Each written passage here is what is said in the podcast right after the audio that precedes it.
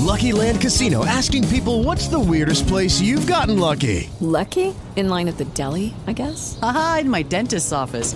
More than once, actually. Do I have to say? Yes, you do. In the car before my kids' PTA meeting. Really? Yes. Excuse me, what's the weirdest place you've gotten lucky? I never win and tell. Well, there you have it. You can get lucky anywhere, playing at LuckyLandSlots.com. Play for free right now. Are you feeling lucky? No purchase necessary. Void where prohibited by law. 18 plus. Terms and conditions apply. See website for details.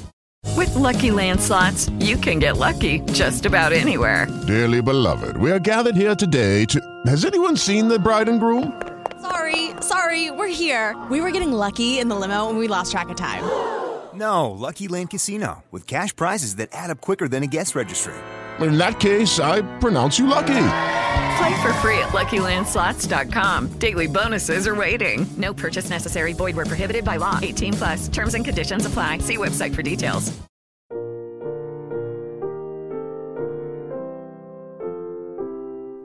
Hello and welcome to Concord Quotes, a podcast that takes you through the Lutheran confessions in a year. So grab your Book of Concord and join us as we begin today's reading.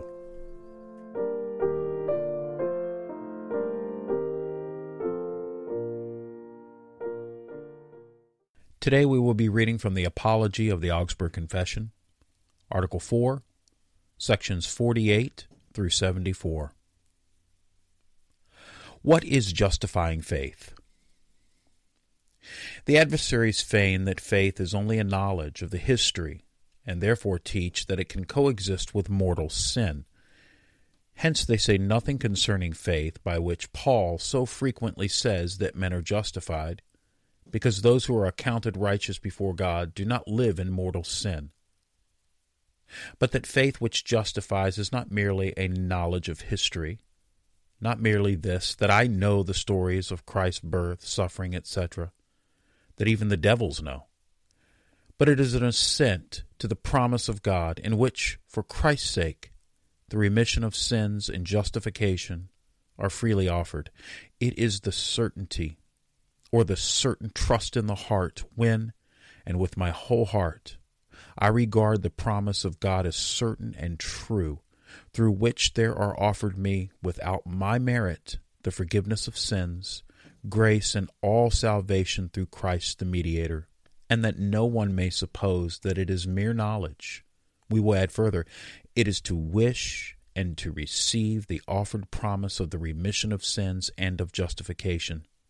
Faith is that my whole giving, not my work or preparation, but that a heart comforts itself and is perfectly confident with respect to this, namely, that God makes a present and gift to us, and not we to him, that he sheds upon us every treasure of grace in Christ. And the difference between this faith and the righteousness of the law can be easily discerned. Faith is the divine service which receives the benefits offered by God. The righteousness of the law is the divine service which offers God our merits. By faith, God wishes to be worshipped in this way, that we receive from him those things which he promises and offers. Now, that faith signifies not only a knowledge of the history, but such faith as assents to the promise. Paul plainly testifies when he says, Romans 4:16, therefore it is of faith, to the end the promise might be sure, for he judges that the promise cannot be received unless by faith. Wherefore he puts them together as things that belong to one another, and connects promise and faith. There Paul fastens and binds together these two. Thus, wherever there is a promise, faith is required, and conversely, wherever faith is required, there must be a promise. Although it will be easily to decide what faith is if we consider the creed, where the article certainly stands, the forgiveness of sins, therefore it is not enough to believe that Christ was born, suffered, was raised again, unless we add also this article, which is the purpose of the history, the forgiveness of sins. To this article the rest must be referred, namely, that for Christ's sake, and not for the sake of our merits, forgiveness of sins is given us.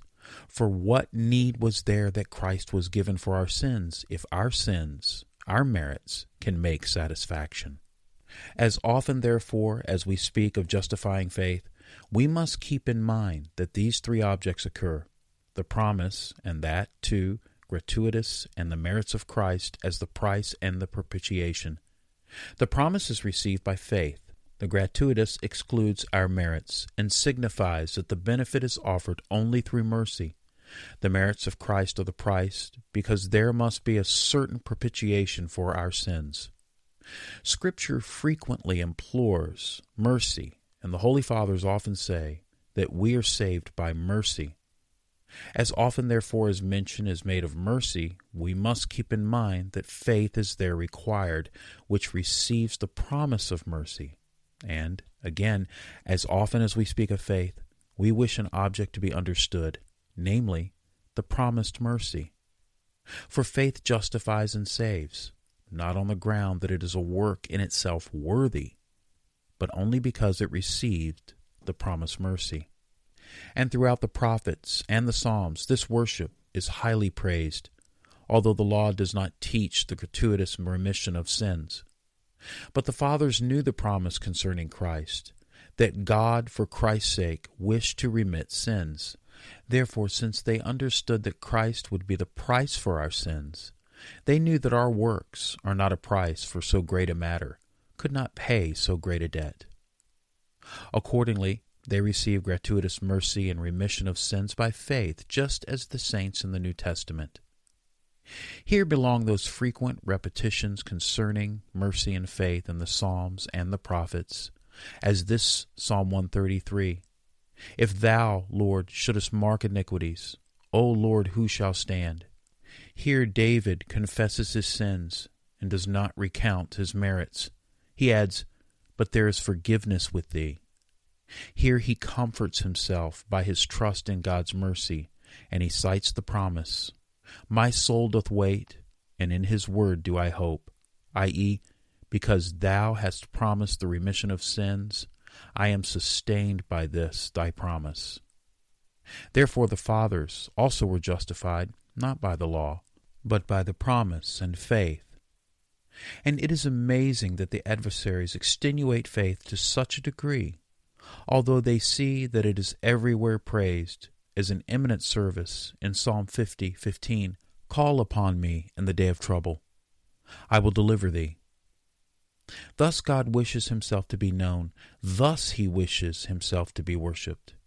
And from him we receive benefits, and receive them too because of his mercy, and not because of our merits. This is the richest consolation in all afflictions, physical or spiritual, in life or in death, as all godly persons know. And such consolations the adversaries abolish when they extenuate and disparage faith, and teach only that by means of works and merits men treat with God, that we treat with God, the great majesty, by means of our miserable, beggarly works and merits, that faith in Christ justifies. In the first place, lest anyone may think that we speak concerning an idle knowledge of the history, we must declare how faith is obtained, how the heart begins to believe. Afterward, we will show both that it justifies and how this ought to be understood, and we will explain the objections of the adversaries.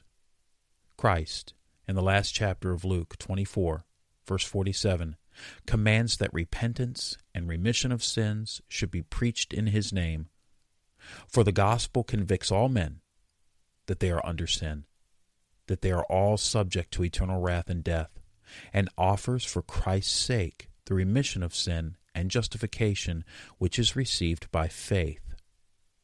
The preaching of repentance, which accuses us, terrifies consciences with true grave and terrors. For the preaching of repentance, or this declaration of the gospel, "Amend your lives, repent," when it truly penetrates the heart, terrifies the conscience, and is no jest, but a great terror, in which the conscience feels its misery and sin and the wrath of God. In these, hearts ought again to receive consolation. This happens if they believe the promise of Christ, that for his sake we have remission of sins. This faith, encouraging and consoling in these fears, receives remissions of sins, justifies and quickens, for this consolation is a new and spiritual life, a new birth and a new life. These things are plain and clear and can be understood by the pious and have testimonies of the Church, as it is to be seen in the conversion of Paul and Augustine. These adversaries nowhere can say how the Holy Ghost is given. They imagine that the sacraments confer the Holy Ghost ex opere operato without a good emotion in the recipient, as though indeed the gift of the Holy Ghost were an idle matter. But since we speak of such faith, as is not an idle thought, but of that which liberates from death and produces a new life in hearts, which is such a new life and force in the heart as to renew our heart, mind, and spirit, makes new men of us and new creatures, and it is the work of the Holy Ghost. This does not coexist with mortal sin, for how can light and darkness coexist? But as long as it is present, produces good fruits, as we will say after a while. For concerning the conversion of the wicked, or concerning the mode of regeneration, what can be said that is more simple and more clear? Let them, from so great an array of writers, adduce a single commentary upon the sententiae that speaks of the mode of regeneration. When they speak of the habit of love, they imagine that men merit it through works, and they do not teach that it is received through the word, precisely as also the Anabaptists teach at this time. But God cannot be apprehended except through the word. Accordingly, justification occurs through the word, just as Paul says, Romans 1:16, the gospel is the power of God unto salvation to everyone that believeth. Likewise, Romans 10:17, faith cometh by hearing, and proof can be derived even from this, that faith justifies, because if justification occurs only through the word, and the word is apprehended only by faith, it follows that faith justifies. But there are other and more important reasons. We have said these things thus far in order that we might show the mode of regeneration, and that the nature of faith, what is or is not faith, concerning which we speak, might be understood. Now we will show that faith and nothing else justifies. Here, in the first place, readers must be admonished of this, that just as it is necessary to maintain this sentence, Christ is mediator, so is it necessary to defend that faith justifies without works. For how will Christ be mediator if in justification we do not use him as mediator, if we do not hold that for his sake we are accounted righteous? But to believe is to trust in the merits of Christ, that for his sake God certainly wishes to be reconciled with us. Likewise, just as we ought to maintain that apart from the law the promise of Christ is necessary, so also is it needful to maintain that faith justifies. For the law does not preach the forgiveness of sin by grace, for the law cannot be performed unless the Holy Ghost first be received. It is therefore needful to maintain that the promise of Christ is necessary, but this cannot be received except by faith. Therefore, those who deny that faith justifies teach nothing but the law, both Christ and the gospel being set aside. But when it is said that faith justifies, some perhaps understand it of the beginning, namely that faith is the beginning of justification, or preparation for justification, so that not faith itself is that through which we are accepted by God, but the works which follow. And they dream, accordingly, that faith is highly praised because it is the beginning. For great is the importance of the beginning, as they commonly say. The beginning is half of everything. Just as if one would say that grammar makes the teachers of all arts, because it prepares for other arts, although in fact it is its own art that renders everyone an artist.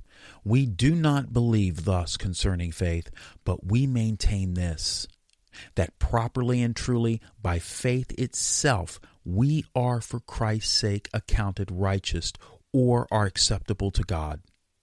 And because to be justified means that out of unjust men, just men are made or born again, it means also that they are pronounced or accounted just.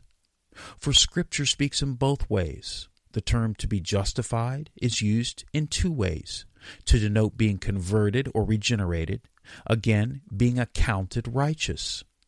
Accordingly, we wish first to show this, that faith alone makes an unjust a just man, i.e., receives remission of sins. The particle alone offends some, although even Paul says, Romans 3:28, we conclude that a man is justified by faith without the deeds of the law. Again, Ephesians 2:8, it is the gift of God, not of works, lest any man should boast. Again, Romans 3:24, being justified freely. If the exclusive alone displeases, let them remove from Paul also the exclusives freely, not of works. It is the gift, etc. For these also are very strong exclusives. It is, however, the opinion of merit that we exclude. We do not exclude the word or sacraments, as the adversaries falsely charge us. For we have said above that faith is conceived from the word, and we honor the ministry of the word in the highest degree. Love also and works must follow faith. Wherefore they are not excluded, so as not to follow, but confidence in the merit of love or of works is excluded in justification, and this we will clearly show. This concludes today's reading.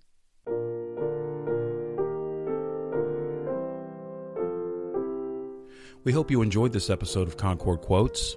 For more quotes from the Book of Concord, like our Facebook page at facebook.com/ConcordQuotes1530, or you can follow us on Twitter at Concord Quotes.